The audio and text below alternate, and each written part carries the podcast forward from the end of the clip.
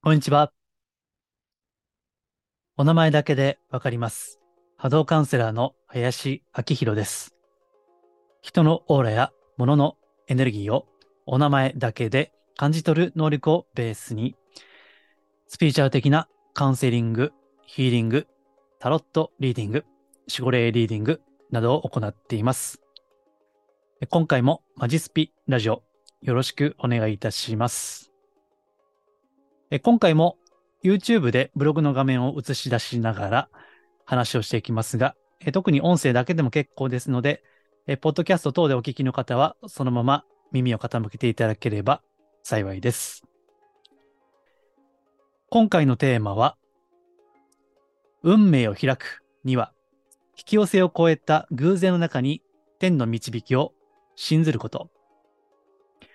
えサブタイトルをつけるとすれば、人生とは、ある計画を立てた時に起こる偶然の出来事。これは後でも引用します。え今回ですね、これ以前、こう、ブログですでに述べていますし、メルマガでも述べたんですが、星野道夫さん、写真家ですね。もうお亡くなりになって20年かそれぐらい経つと思うんですけども、え偉大な日本人の写真家の方がいらっしゃって、えその方の写真展をですね、え先日見に行ったんですけども、その感想とともにですね、非常に冷静、まあ、スピーチャリティって横文字では言いますけども、それを考えるにあたって非常に大切な眼差しを教えていただいているので、今回それをご紹介したいと思います。では、本題に入る前に簡単にお知らせですが、え世界平和の祈りの真髄を語るセミナー音源ということで、まあ、何回かご案内していますけども、えご好評いただいております。まあ、あの5時半、5時間半ぐらいですね、だいぶボリュームのあるものなので、よければですね、え私のホームページ、マジスピからですね、えご覧いただければと思います。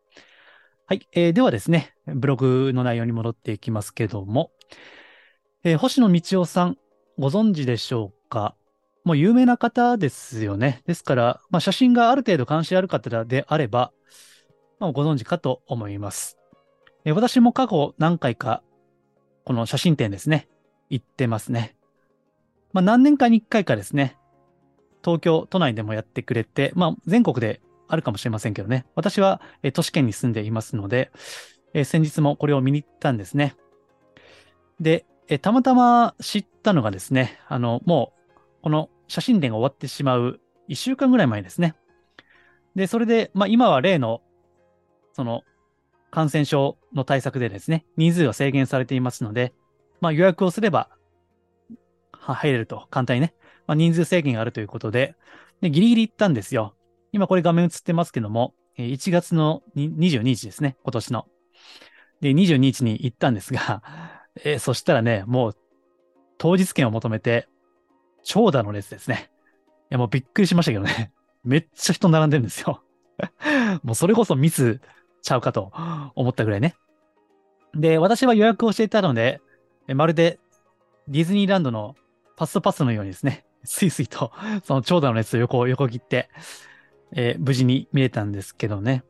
まあ、それぐらい人気なんです、未だにね。まあ、それはなんでかと言いますと、えーまあ、これ写真なんで、ちょっと画面をご覧いただいた方がいいですね、写真のね。えーちょっと音声だけお聞きの方は申し訳ないわけないんですけども、えーこれが星野道夫さんの公式のホームページですね。うん。まあ、こんな写真なんですよ。まあ、もちろん現物を見た方がいいんですけども、まあ、今 YouTube でご覧の方は良ければ画面をですね、ご覧いただければと思います。はい、こんな写真ですね。うん。こういう写真ですね。どうですかね。あの、本当は現物を見た方がいいし、まあ、写真集も売ってますので、まあ、それを見てもいいのかなと思います。まあ、写真にも波動が当然あるんですよ。当然ね、エネルギーですね。もうね、星野さんの写真はめっちゃ波動いいんですよね。まあ別にこれ、オーラとかエネルギーとか分かんなくたって、誰でも絶対分かりますよ。まあその写真を目の前にすれば、もう素晴らしいっていうのは理屈抜きで感じるわけで、まああえて、いちいち波動を見るまでもなくですね、え素晴らしいわけですね。まあ、良ければまた写真展、いつか絶対やると思いますし、え、この公式のホームページですね、え、星野道夫で検索すれば出ると思います。でそこで多分案内が出るはずなんで、良ければチェックしていただければと思います。で、えー、この星野道夫さんの素晴らしいのは、まあ、もちろん写真もそうなんですけどね、この言葉なんですよね。まあ、彼の透明な感性から紡ぎ出されるその言葉ですね。まるで三分の詩のようなみずみずしい言葉なんですね。で、今回はそれを取り上げたいんですが、今たまたま画面に映ってるのをちょっと読んでいきますね。日々の暮らしに追われているとき、もう一つの別の時間が流れている。それを悠久の自然と言っても良いだろう。そのことを知ることができたなら、いや、想像でも心の片隅に意識することができたなら、それは生きていく上で一つの力になるような気がするのだ。えー、今言葉だけご紹介しましたけども、えー、それをこういった写真とともにですね、見ていくと非常に、うん、感性で染み込んでいく、心の中に染み込んでいくような感じがするわけですね。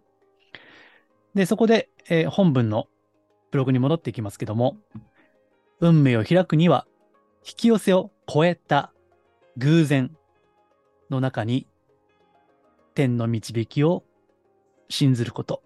まあ、あるいは感ずることと言ってもいいですけどね。うん。まあ、いつも引き寄せは、これ、最近はこの音声でしょっちゅう取り上げています。まあ、批判的に取り上げているので、まあ、また引き寄せかと思うかもしれませんけども、え実はなんで、あの、批判的になったり、時にね、えー、しょぼいとか悪口を言ったり、法則じゃなくて仮説だろうというね、ことを言ったりするかというと、まあ、今回話すような、こう、価値観といいますか、全くこう、別世界のものの見方というのがあるんですね。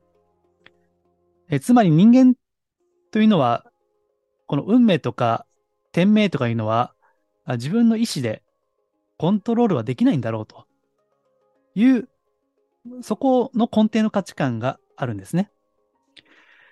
そして、さっきも言いましたけど、もう一回取り上げますと、この星野さんの言葉の中に、まあ、これは星野さんの言葉というよりは、星野さんが引用した言葉なんですけどね、厳密には。こういったのがある。人生とは、ある計画を立てた時に起こる偶然の出来事。うん。まあ、という、まあ、これも本当に考えさせられる言葉ですよね。え、さっき、そのスピーチャル系の YouTube、まあ私たまにこう周回するんですね。まあどういったタイトルかなとか、まあサムネ見たらね、大体人気の YouTube というのはサムネを工夫していますんでね。まあ私みたいな手抜きのサムネじゃなくて、ちゃんと興味を引き立てるようなサムネイルになっていますから、でそれを時折巡回をするんですけどね。で、そこにはやっぱり思い通りになる。潜在意識を書き換えて運命を変えるとか、金を上げるとか、収入を3倍にするとかね。奇跡はすぐに起きますとか、あなたにも奇跡を起こせるとか、人生を変える魔法の言葉とかね。まあ、これはもう鉄板ですよね。まあ、鉄板のネタを、ああだこうだ、いろいろ服を着せ替えてね、出している感じがする。ですから、その根底にあるのは、運命は変えられるということですね。で、言い換えれば、人生は予測できる。その予測可能性ですね。この価値観が根底にあるんですね。まあ、ほとんどのスピーチャルのですね。だから、引き寄せという発想もそこから出る。引き寄せ、自分の意思で引き寄せる。それは自分で運命を変えられる。運命を変える。潜在意識を書き換える。自分の意思で書き換える。ということですね。もっと言えば、自分でコントロール、支配、思い通りになる。ということですね。で、私は、まあちょっとね、あの、メジャーではないということは重々承知してるんですけども、まあその価値観はちょっと、うん、しっくり来ないんですね。まあそんなやつがね、え、スピーチャル屋をやってるっていうのもなんかね、ちょっとどうかなと自分で思うんですけども、うん。まあそういった価値観がちょっとしっくりこなくって、そしてこの星野道夫さんのような言葉をこう、目の前にするとですね、まあ、本当感動するんですよね。うん。で、えちょっとブログ追っていきますね。え人生とはある計画を立てた時に起こる偶然の出来事ということですね。これは人生は思い通りにはならないということ。で、もっと言えば、これもスピーチャル業界でよく言われる、生まれる場所は生まれる前に自分が決めてくる。両親、親、生まれる場所、生まれる地域、生まれる時期、そして生まれる星ですね。全部自分で決めて生まれてくる。まあこれも実はさっき言った予測可能、予測する、思い通りになる、思い通りにするという、実はその価値観に彩られているんですね。で、こういったフレームワークで見るとですね、ほとんどのスピーチャルがそういった価値観が根底にある予測可能性ですね。えところが、まあ、このラジオは、音声は、マジスピ、真のスピーチャルというふうにね、まあちょっと、うん、偉そうなタイトルをつけていますけども、もっと深いレベルにおいては、実は予測不可能であるということですね。ですから、一生懸命引き寄せの法則を実践したとしても、まあこれはね、前も言ってますよね。その通りにはいかないこともある。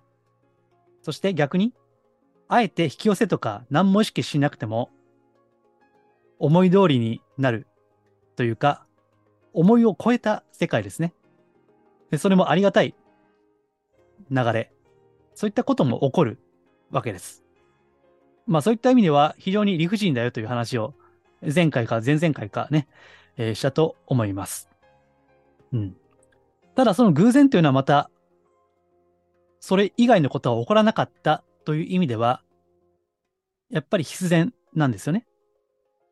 ですから難しいのは、その人生は必然なのか偶然なのかという議論がありますけれども、これを分けることはできないですね。よく見ると偶然で起こったようなことは現象的にはそれ以外起こらなかったわけだから、ね、裏から見れば必然なんですね。けど、起こってくるときは偶然のようにして起こる。うん。なんかこの辺のこの矛盾ですよね。言葉だけ見れば矛盾なんですけども、決して矛盾ではない。カードの裏表のように、表は偶然の顔をしているが、実は裏側には必然という顔を持っているわけですね。偶然と必然が折り重なっているということ。うん。そういったことをですね、えー、人生とは、ある計画を立てた時に起こる偶然の出来事ということですね。うん。まあ、この辺が非常に簡単に割り切れないわけですよね。人生は思い通りにはならない。引き寄せを実践した通りはならない。けれど、そこで起こったことというのは必然のものとして受け止めていく。そして、これはいろんな意識のレベルによって、いくらでも、こう、言うことができるんですね。いかようにも言える。えつまり、偶然で起こったかもしれないが、それも含めて自分で選んだんだと。いうことですね。まあこれはすべて、たとえ偶然で起こることであっても、自分に責任を持つということですね。あですから、この責任感というのは非常に重たいわけです。ですから、あんまり大々的にこれを人に言うことはできない。まあ、押し付けることはもってのほかですね。カウンセリングにおいても、どうしてこんな毒親のもとに生まれてきたのか。どうしてこんな厳しい環境の中に生まれてしまったのか。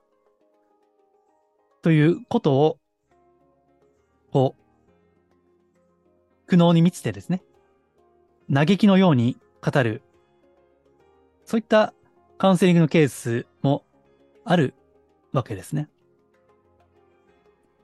なんで私だけ、自分だけこんなひどい目に遭うのか。そこで、まあ偉そうにね、それもまた、あなたが選んできたんだ、と言えますかね、非常にこれ厳しい生き方なんですよね。うん。ですからね、あの、そういった場合は、ただ、黙って、その苦悩を受け止めるしかないということもあるんですね。うん。ただ、人生とは、ある計画を立てた時に起こる偶然の出来事というのは、決してネガティブなことだけではなくて、非常にありがたい導きのような、いや、導きと感じざるを得ないような、あそういったこともあるわけですね。ですから、まるで神が、神様がサイコロを振っているかのような、時にそれは理不尽なこともあるかもしれない。けど、それが起こったからには、それが自分に与えられた必然なんですね。ですから、この辺がこう、よくスピーチャル業界で言われる、委ねるとか、任せるとか、いうことの深みなんですね。まあ難しいです、正直ね。簡単に宇宙にお任せしようなんてね、言われると思うんですが、まあそういう言う人もいますよね。さっき言った YouTube でもおそらくそういったことをおっしゃる方がいらっしゃる。えー、ただ、これは本当に非常にレベルの高いことなんですよ。難しいんですよね。うん。ですから、本当に委ねるとか任せるっていうのは、その、ある計画を立てた時に起こる、こういったことを引き寄せたいなと計画した時に起こる偶然の出来事。あ、これが導きである。これが天の声である。っていうですね。うん。そういったことができれば、おそらくマジスピ的な真のスピーチャルとしての世界なんですね。ただ、もしそこに信ずるという世界があるとすれば、どれだけ偶然の出来事が理不尽に見えようとも、それは必ず長期的な目で見れば、自分を深く導いてくれているということですね。まあ一言で言えば、それを信ずることができるか否か、これがスピーチャルということですね。うん。まあこれが分かれば、もはやスピーチャル的ないろんな教えや解説はいらないんでしょうね。私もこの音声配信も今回で190何回目かですけども、まあこれが分かれば別にもう発信する必要は本当はないわけですね。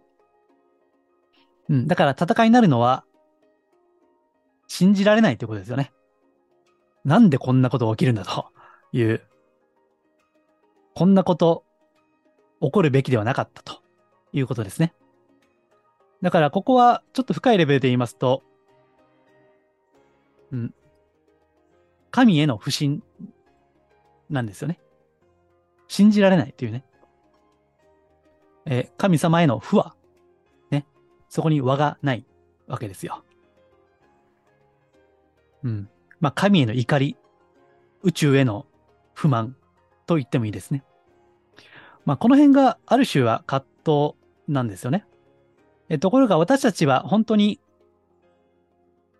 え4文字熟語で、安心立命なんてね、言いますね。安心立命。まあ、安心流命という言い方もありますけども、本当に安心して生きていくには、やっぱり、委ねるということがね、できるかどうかなんですね。まあ、これを英語でサレンダーってね、言う方もいらっしゃいますね。サレンダー。まあ、委ねるとか、あるいは、降参する。すいませんでした。降参するという言い方もありますけども。うん。で、それをですね、なかなかこう、言葉だけでは、ちょっとね、ピンとこないんですよ。まあ私も理屈っぽい人間なんで、えこういうことは頭では分かっていても、なかなかいざね、なんか嫌なことが起こった時に、いや、それもね、天の声だというふうに受け止めにくいわけですよね。やっぱり不満が出てくる。私もね。うん。まあ私もまだ、こう未熟な人間ですから。まあもちろん悟ってもいませんしね。ですから、例えば、こういった星野さんの写真ですね。えー、今映してるのも、悠久の自然。でね。悠久の自然ですよ。私たちの100年ほどの人生、もうそれを超えたスケールですよね。この自然、この写真にある自然はですね。私たちの肉体が滅んでも、この自然はおそらくずっとある。もちろんその自然も、ね、花が咲いて、枯れてね。そしてそれが種を残して、実は大自然も、いわゆるその輪廻ですね。まあ、生まれ変わりと言っていいかわかんないけども、えそれを繰り返しているわけですね。変わらないものというのは実は変わっているわけですね。変わりゆくものの中に決して変わらないものがある。まあこれを言葉ではなくて、こうした写真ですね。えー、それによって、全身全霊で、五感で感じ取っていく。まあ、今の現代物理学では、宇宙の歴史は138億年というふうに言われています。まあ、あくまで今の現代科学ではですよ。本当はもっとあるかもしれませんけどね。まあそういった138億年と言われても、ピンとこないんですね。知的に理解するだけで終わってしまう。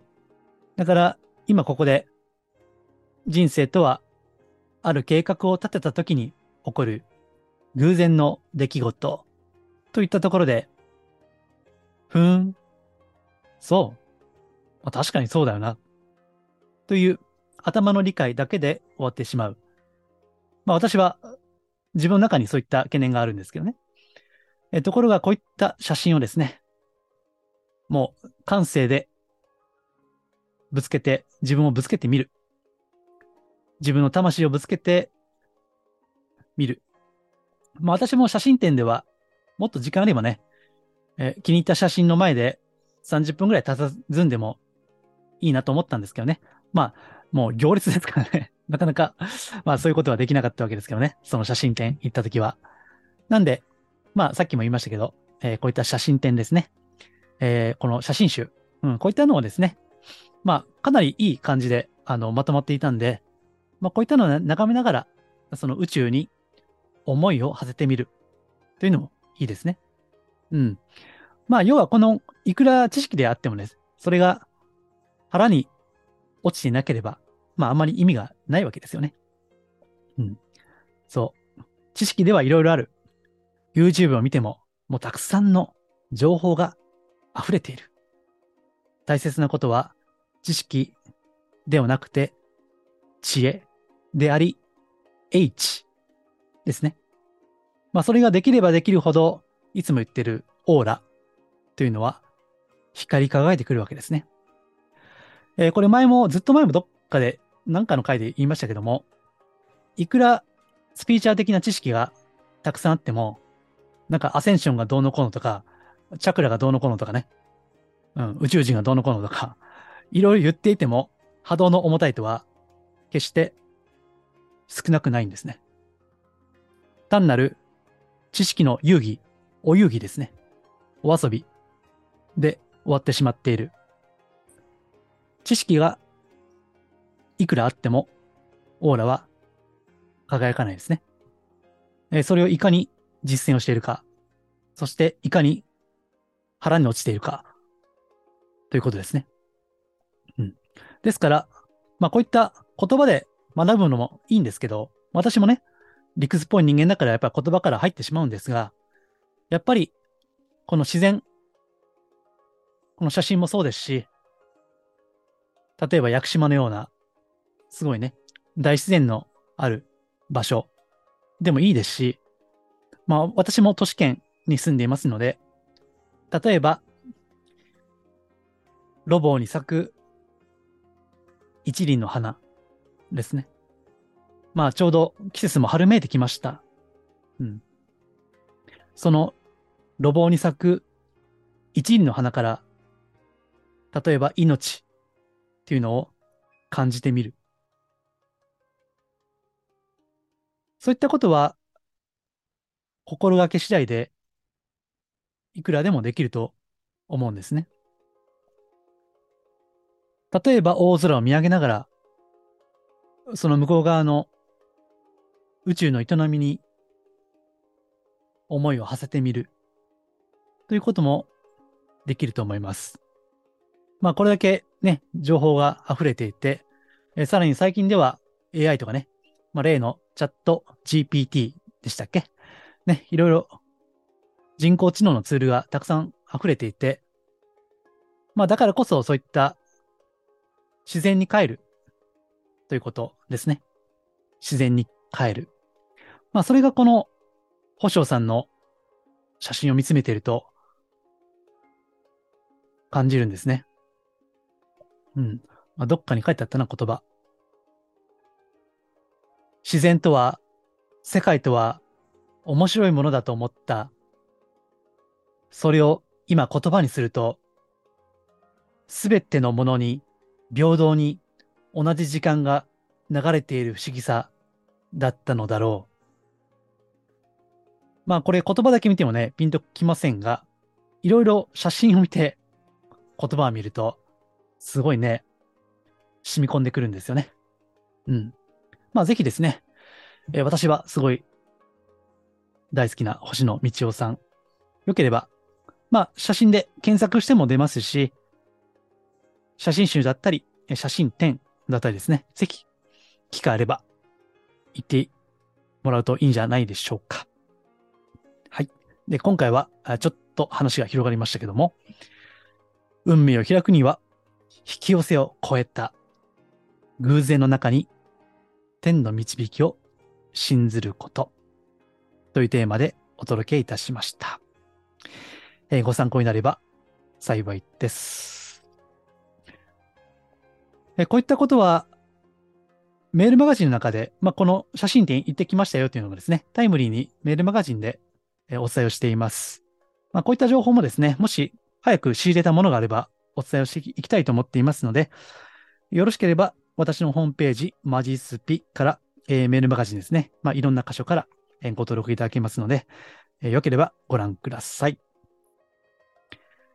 では、今回は以上です。ありがとうございます。